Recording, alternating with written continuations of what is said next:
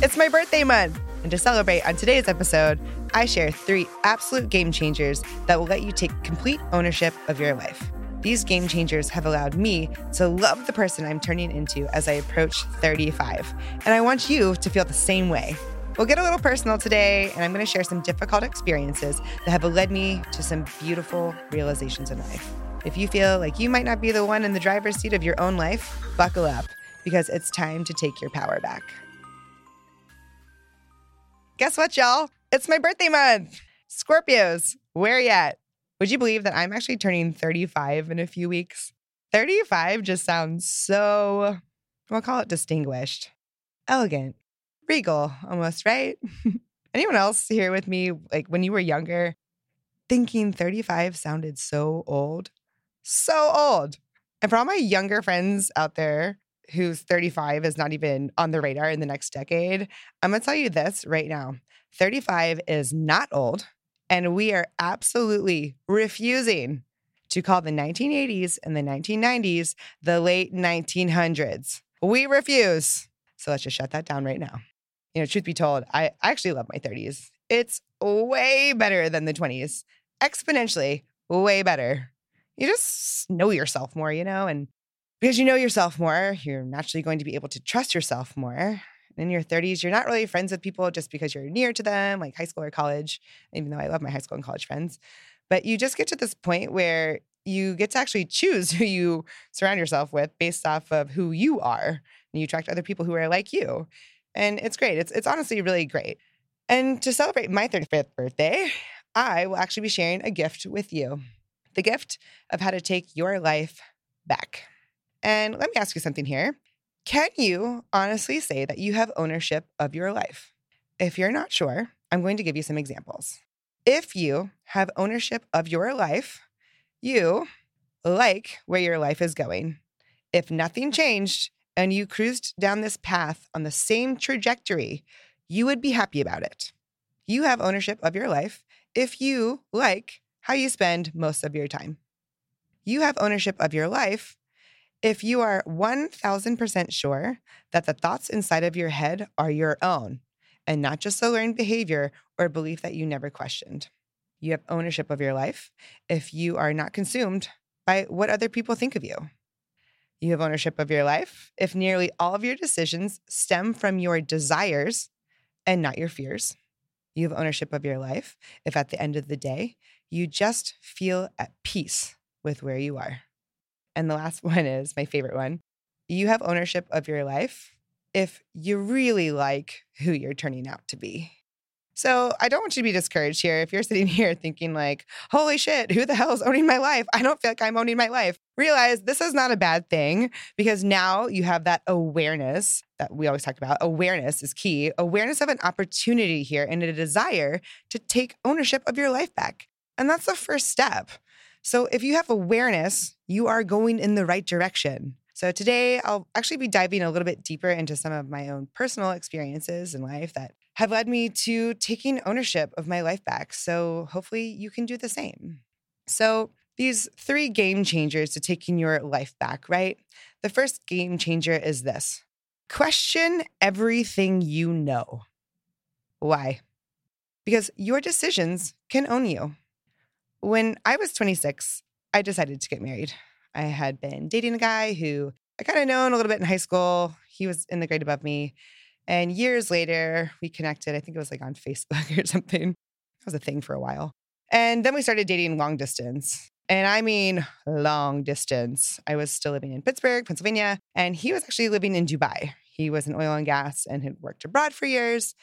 And every few months, he would come home and we'd have these like magical three weeks together where we would go on these lavish trips all around the world. And it was really fun, you know? We got engaged and had this gorgeous wedding in Napa. And then we moved to Texas. And those were all my decisions. And they were. But I'm going to say this, and I'm, I'm not going to say this lightly, and it might get a lot of negative responses, but I'm going to say it anyway. Your decisions do not have to be permanent. You are allowed to change your mind. And I wish I had known this earlier. I wish I had believed this earlier. Because honestly, it was in months of getting married that I knew deep down I had made the wrong decision. Something in me just knew But I was afraid, and I had been taught that divorce was not a valid option and that unhappiness alone was not a good enough reason to get divorced.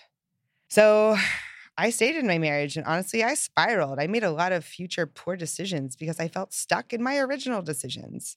I wish I had questioned my decisions rather than just making them based off of what I thought was true. I wish I had known to question why I even made an original decision in my life. Because if you question where your decision is coming from and really spend time on it, you will know immediately if it is the right choice for you. You will. Why did I ever get married? Why did I even want to get married? What was driving my decisions? And looking back, I hate to say this, but I wanted to get married because everybody else was getting married. I wanted to get married because we were having fun traveling all over the world. Of course, it was going to be fun. I wanted to get married because I was desperately grasping for stability in my life, which I'll get to in a bit. But I thought having a husband would make me feel more stable. These decision drivers, had I identified them, would I have made the decision to get married? No, I don't think I would have. Question everything you believe you know. Where do your thoughts come from? Question why you're making decisions. And if that reason does not sit well with you, then make another choice.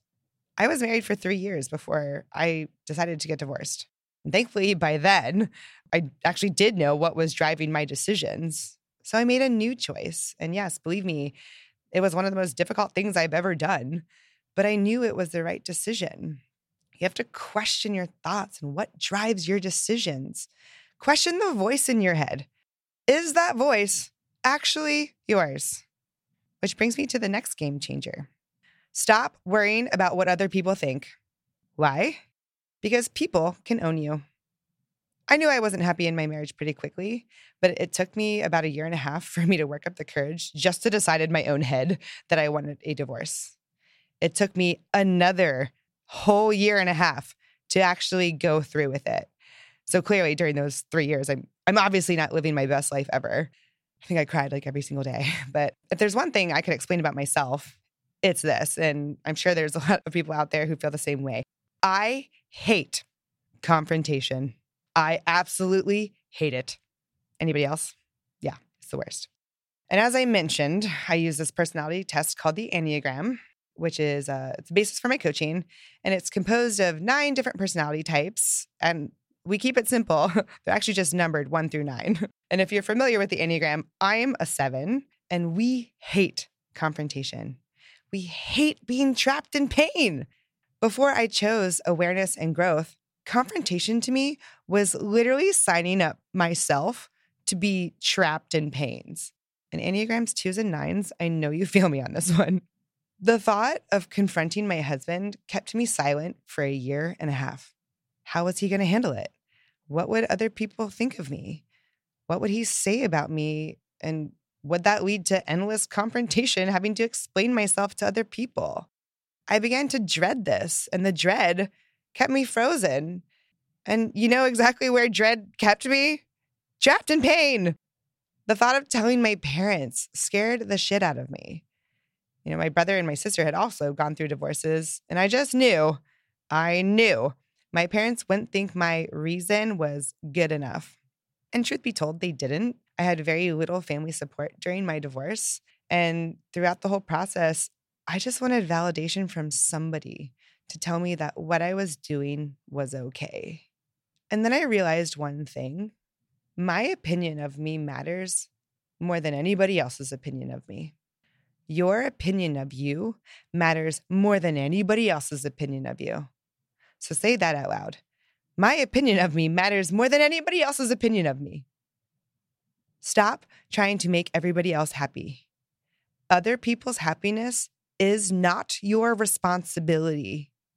If you know you are staying true to yourself, that's all you need integrity to yourself. And that certainly does not mean that you can't make mistakes, because we all do. But living a life based off of what others are going to say about it leaves you zero chance of owning your own life. There is absolutely no way to achieve your best life ever when you worry about what other people think of you and you make your decisions according to that. And you know why? Because nobody else knows you better than you know you. Trust it. Trust yourself. Say it out loud. I know me better than anybody else knows me. And the last point is a big one. Um, the last game changer. It's it's actually it's a little tough for me to talk about, and I will talk more about this at a later date. But you have to find out where you're hurting, and you have to be open to healing it. Why? Because your emotions can own you. When I was 23, the man I was supposed to marry was killed in Afghanistan. I got a call in the middle of the night on June 26, 2010 and a voice told me that Joe died. He stayed on the phone in shock for a few moments and then he hung up. And, and that was it. My family, Joe's family, for hours, we wondered if it was true. And we sat in that trauma and we didn't know what to do until the Marines showed up on the porch with a flag and we, we knew it was true at that point. And from that moment on, my life was forever changed. But for months, I was medicated, binge drinking on top of that every single night, completely out of control. Anything to do not to feel. No, I don't like being trapped in pain. I rebounded and formed a very unhealthy attachment to my next relationship. And I carried both the trauma and the attachment into my marriage. I never should have gotten married. And for years, I carried around that unhealed trauma. For nine years, actually. It took nine years for me to even begin to be open to healing. And that story in itself is very crazy. And I'll, I'll, definitely be sharing that one for sure. But it took nine years. And I let my unhealed emotions own me for nine years. You can't keep yourself bottled up. You cannot hide your hurt from yourself. You can try to, trust me. But if you don't spend the time to process it, it will come out in other ways. I promise you that. It took me a long time to even understand that it's okay to hurt. And once you realize the hurt, then you can move towards healing it. And hurt doesn't have to be a huge trauma like death or divorce. Hurt can be little things. But those little things add up. So, again, you have to check in with yourself. You have to see how you're doing and you have to be honest with yourself. I'm pretty good about checking in with myself these days and gauging my emotions, but every now and again, I'll get triggered out of nowhere and I, you know, go into this emotional spiral and I'll know, woo, that is something that needs a little TLC. And I heard this somewhere once and I can't remember where, but now, anytime I get triggered by something, I say, Thank you, universe, for showing me where I am still not healed. And then we work on it. Your life is your life. It's your life. Your life. Your life is made of your decisions, your thoughts, and your emotions. And that's a beautiful thing. And once you take ownership of all three things, you're going to like who you're turning out to be. I promise you that. I believe you can create your life. I believe you can create your fate. To connect with more thoughts and inspiration, you can follow me on Instagram at Let's Create Your Fate or online at Let's Create Your Fate.com. If you love this episode, please subscribe. Please, please, please write a review. That would help me so, so much. And that's all I have for you today. But if I could leave you with just one thing, it's this expect good things, and they will happen. Thanks for joining me today. I'll talk to y'all soon.